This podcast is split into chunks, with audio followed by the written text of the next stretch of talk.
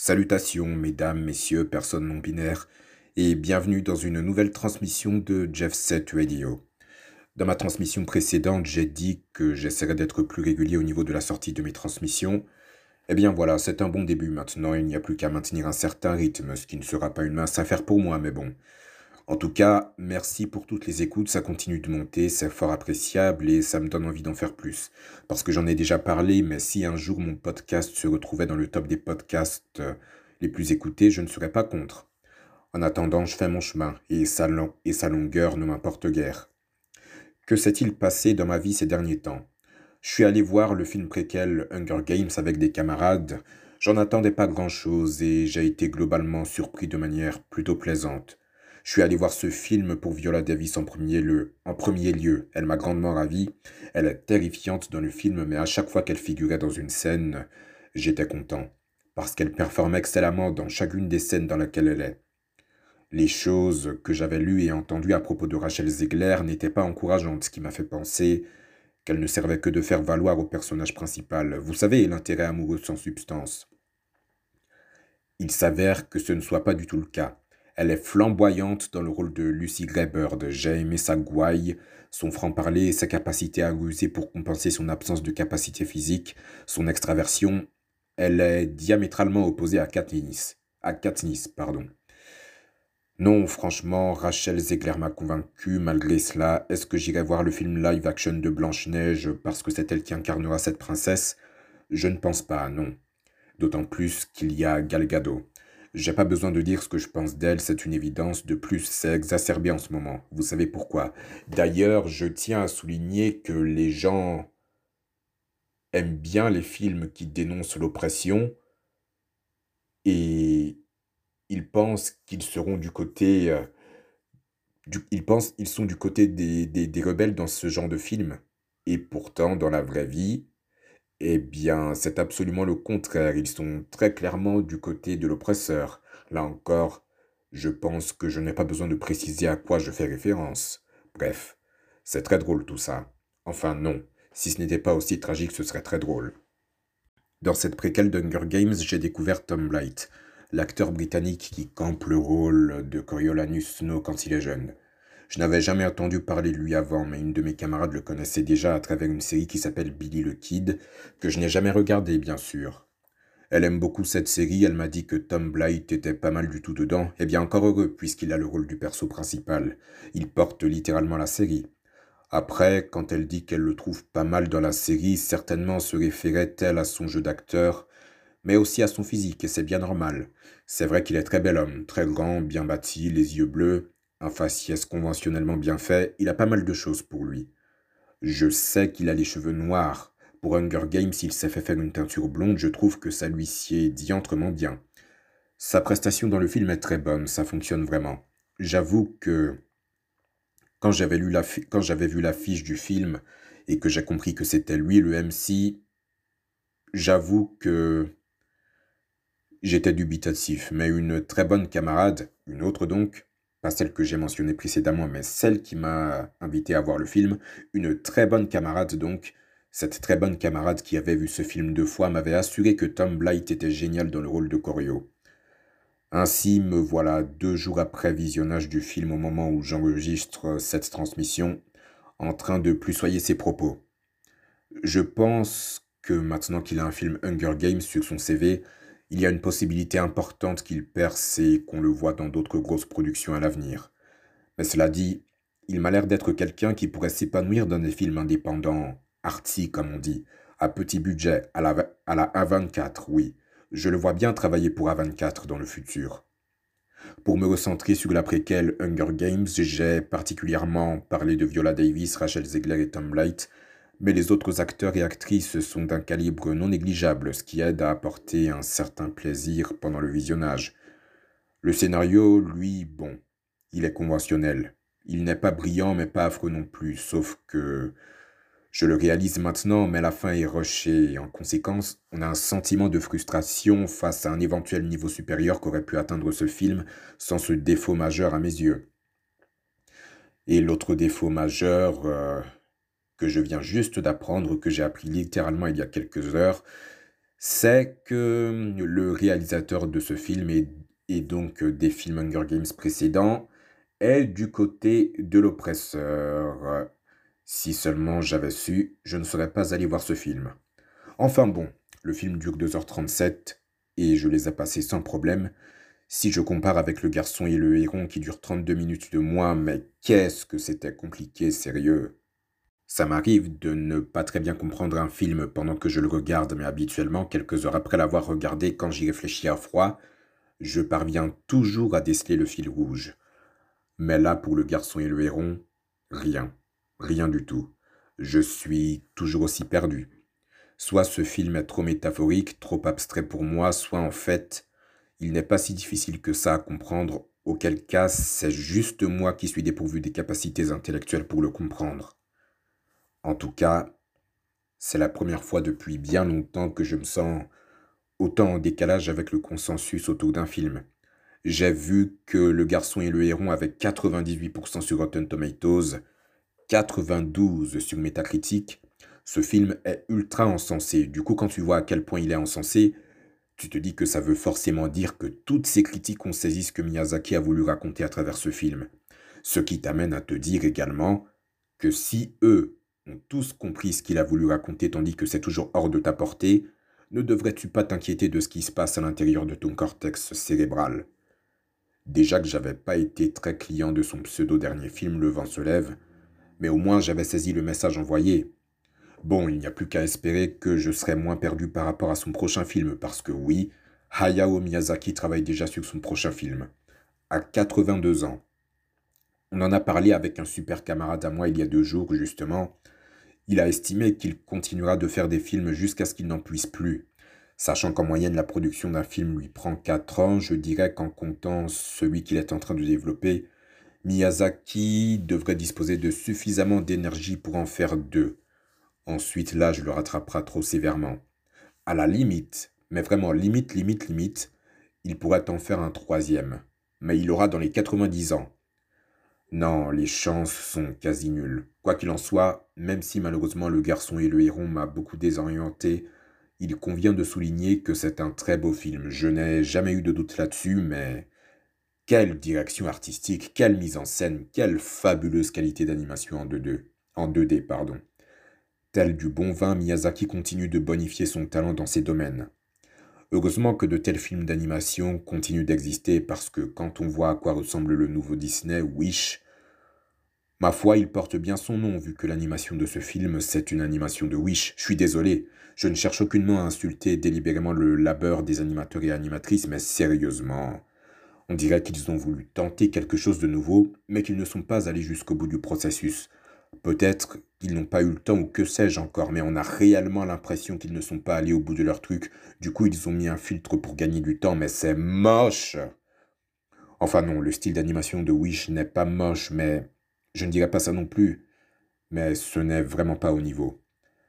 Ils font ça alors que derrière, t'as des films, t'as des films comme les films Spider-Verse, Le Chapeauté 2 et les Tortues Ninja Mutant Mayhem qui, qui repoussent les frontières de l'originalité dans ce média. Ce n'est pas sérieux, surtout quand t'es Disney, quand t'as presque toujours été le pionnier, le pionnier de l'animation. C'est même pas le seul problème avec les films Disney. Il y a aussi les scénarios qui se ressemblent plus ou moins, c'est aussi le cas pour les persos principaux niveau personnalité.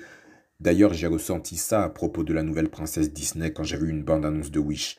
Elle a le même tempérament que Réponse et Mirabelle Madrigal. Elles ont un design similaire aussi, Réponse, Elsa, Asha. Achat la nouvelle princesse Disney, on dirait réponse, mais, mais en bas année.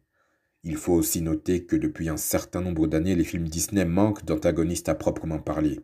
Et quand j'ai vu celui de Wish dans la bande-annonce, il ne m'a rien inspiré du tout. Puis je suis tombé sur un tweet qui disait qu'il était très Macron-codé, et en y accordant une réflexion plus poussée, ben ouais en fait. Mais je ne pense pas aller voir ce film. Non, je n'irai pas le voir. Décidément, c'était une année flop pour Disney. Ant-Man 3, Élémentaire, Secret Invasion, Indiana Jones 5, The Marvels et maintenant Wish, c'est beaucoup. Et ça arrive l'année des 100 ans de la Maison de la Souris, un centième anniversaire guignolesque pour sûr.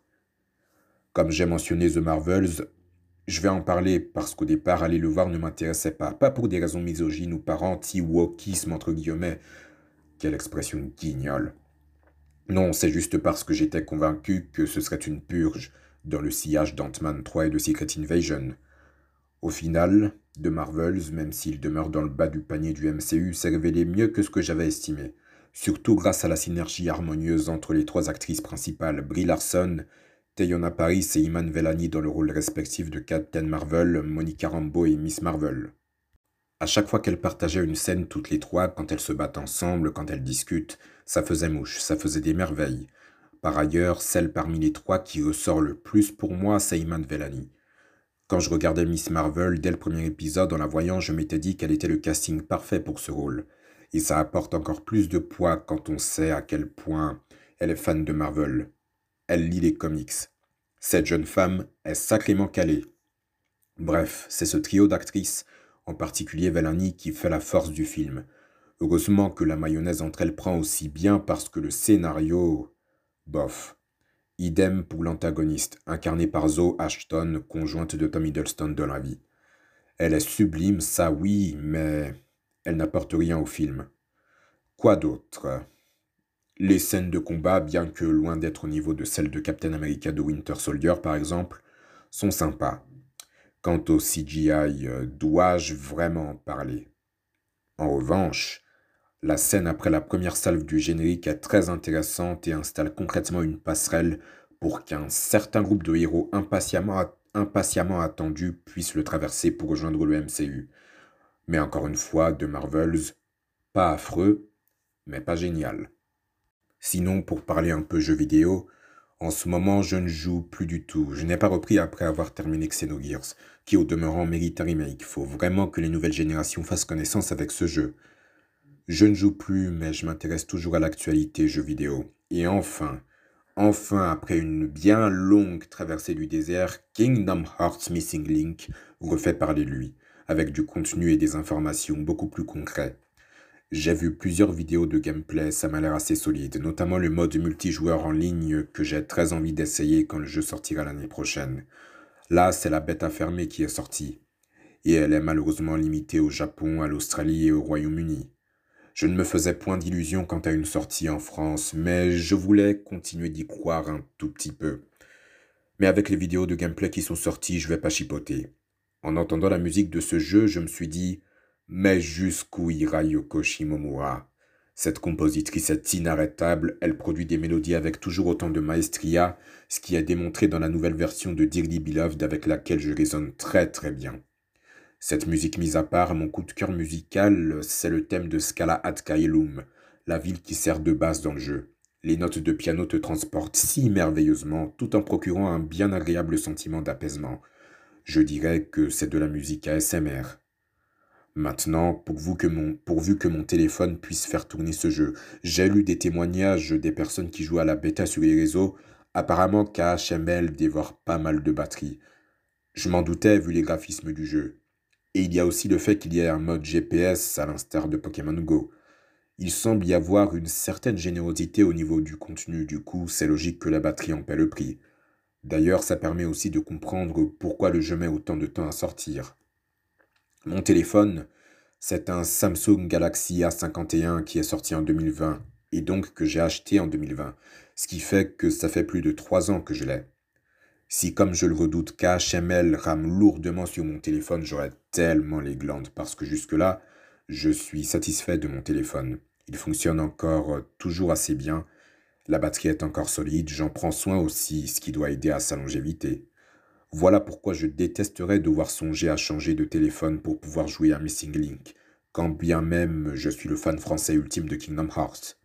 Diable d'obsolescence programmée, enfin bon, je verrai bien quand le jeu sortira l'année prochaine. La deuxième saison de Jujutsu Kaisen est globalement un spectacle d'envergure, pas vrai? Pratiquement chaque épisode ravit des millions de fans à travers le monde, moi y compris, de par leur animation stellaire, le travail d'orfèvre pour leur mise en scène, la qualité de la musique, les openings et endings au rendez-vous visuellement et musicalement, particulièrement le deuxième opening qui est devenu un même. Avant sa diffusion, nous savions tous que nous serions régalés par cette deuxième saison. C'était d'autant plus évident que c'était l'arc de Shibuya qui serait adapté en animé, cet arc qui fait le consensus comme étant le meilleur de JJK. Conséquemment, c'était celui qui était le plus attendu en animé. Mappa rempilait après avoir très bien performé sur la première saison. Oui, Mappa, ce studio d'animation japonais qui a connu une ascension fulgurante ces dernières années, ce qui n'est pas sans impressionner car il faut le rappeler, ce studio n'existe que depuis 2011. Quand on compare à la plupart des autres, des autres gros studios d'animation à côté, Mappa est un bébé.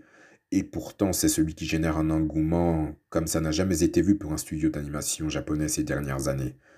Peut-être mis à part Wit Studio pour l'attaque des titans et Ufotable pour Demon Slayer. Je pense qu'on peut faire une analogie avec A24 dans l'industrie du cinéma. Ouais, Mappa est un peu le A24 de l'animation japonaise au niveau de la hype, j'entends. C'est vrai, quand un nouveau film produit par A24 est annoncé, tout le monde est immédiatement hypé. C'est exactement ce qui se passe quand il est annoncé qu'un animé est développé par MAPPA. Ce sont désormais deux sociétés incontournables dans leurs domaines respectifs et qui méritent leur réputation de par les succès successifs de leur progrès, de leur production au fil des années. En plus, A24, comme MAPPA dans l'animation japonaise, est une société très très jeune dans une industrie du cinéma qui compte des studios cinquantenaires et même centenaires. A24 a été fondé en 2012. Si ma mémoire ne me fait pas défaut, le premier animé qui a attiré l'attention sur Mappa, c'est Yuri on Ice en 2016. Je n'ai pas regardé cet animé pendant qu'il était en cours de diffusion, mais je voyais toute la passion et la popularité diantrement élevée dont il jouissait, tout spécialement auprès de l'audience féminine. J'ai regardé Yuri on Ice deux ans après sa diffusion. De base, moi, le patinage artistique, j'y accorde la même importance que Future à ses enfants. Mais même avec ça, j'ai pas mal aimé cet animé. C'est sublimement, sublimement animé. Surtout les figures de patinage artistique, indéniablement le point fort de l'animé. En plus, ces figures sont embellies par la mise en scène excellemment fignolée. Les personnages sont intéressants et attachants, la musique est bonne, bonne, bonne, bonne.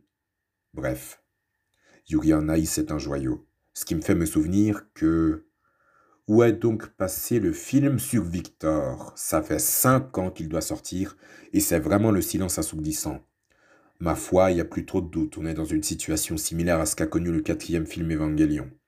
Espérons que le film Yuri on Ice refasse surface l'année prochaine, comme chaque année. Les années suivantes, Mappa a produit un certain nombre d'animés qui ont bien marché, mais n'ont pas atteint le succès de Yuri on Ice jusqu'à Jujutsu Kaisen en 2020, ce qui a aidé à faire exploser les ventes du manga.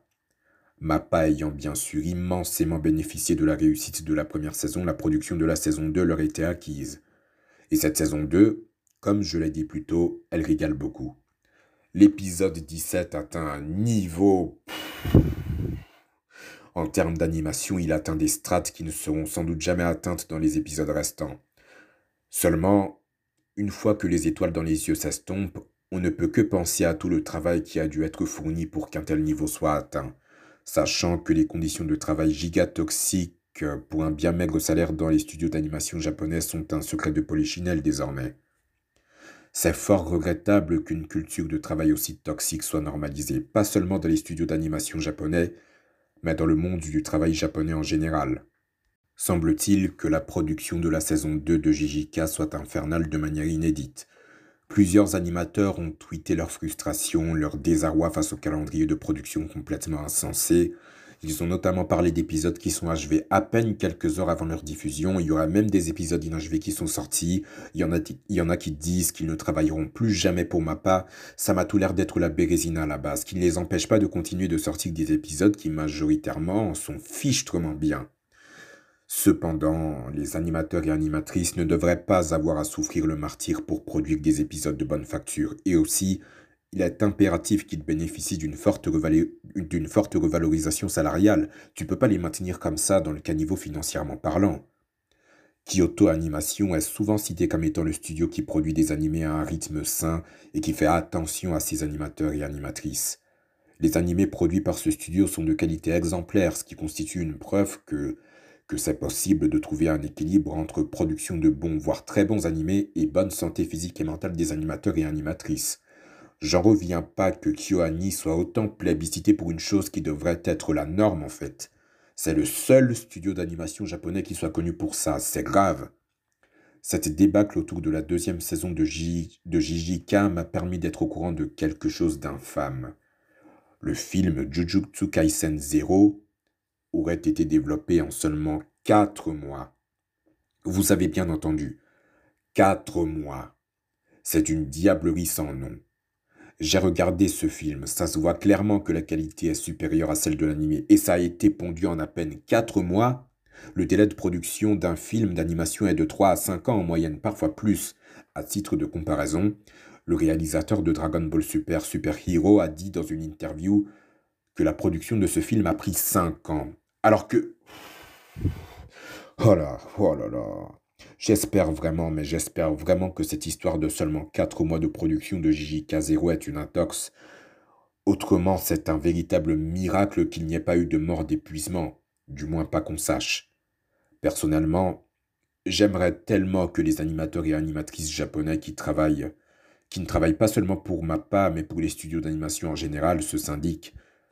J'ai bien conscience que cela fait de bien nombreuses années que les conditions de travail dans l'animation sont assez délétères D'autant plus que c'était pire à l'époque du Big Tree, One Piece, Naruto et Bleach, paraît-il. Mais à un moment donné, ça peut pas continuer comme ça. Pour eux, en premier lieu, ça va forcément éclater. En plus, c'est pas la première polémique qui fait rage à propos de Mappa. Comment ne pas penser à la saison 4 de l'attaque des titans? J'avais été marqué par un tweet d'un animateur qui avait dit qu'il n'était pas rentré chez lui depuis une semaine, tellement il croulait sous le travail. Mappa avait décidé de laisser plus de temps de production à la quatrième saison de cet animé, en divisant les épisodes en plusieurs parties, mais ça restait quand même euh, assez difficile. J'ai envie de rêver en imaginant que les animateurs et animatrices puissent faire grève, et que celle-ci soit d'une ampleur proche de la grève des scénaristes et des acteurs et actrices à Hollywood, mais justement je pense que ça demeurera un rêve. On ne pourra tout de même pas m'enlever de la tête qu'une telle grève ferait perdre des sommes colossales d'argent aux studios d'animation japonais qui les exploitent crûment. Ça les obligerait à venir à la table des négociations, mettant ainsi les grévistes en position de force suffisante pour que leur demande soit acceptée. En vrai, tout le monde y gagnerait, c'est logique. Surtout les animateurs et animatrices, ce qui me ravirait. Ce qui est ironique dans tout ça, c'est que MAPPA a été fondé par une personne qui en avait marre des mauvaises conditions de travail dans les studios d'animation japonais. L'objectif initial était de ne pas reproduire de telles conditions. Manifestement, cet objectif a fini par être écrasé sous la pression de la toute-puissance de l'argent. De toute façon, cette culture du travail est une des nombreuses têtes de cette hydre infatigable répondant au nom de capitalisme. J'ai envie de croire que nous parviendrons à couper toutes les têtes de cette hydre sans qu'aucune d'entre elles ne puisse repousser, sinon ça signifierait que des situations aussi désastreuses que celles que vivent les animateurs et animatrices de MAPA en freelance ou pas seraient sans fin. Et on ne peut plus se permettre ça. J'ai dit tout ce que j'avais à dire pour cette transmission. Merci d'avoir écouté jusqu'ici. Et si cette transmission a résonné en vous, avec vous, un 5 étoiles sur Spotify, Apple, Apple Podcasts et d'autres plateformes est fort bienvenu pour aider mon podcast à grandir. Merci beaucoup. Allez, à bientôt pour une nouvelle transmission.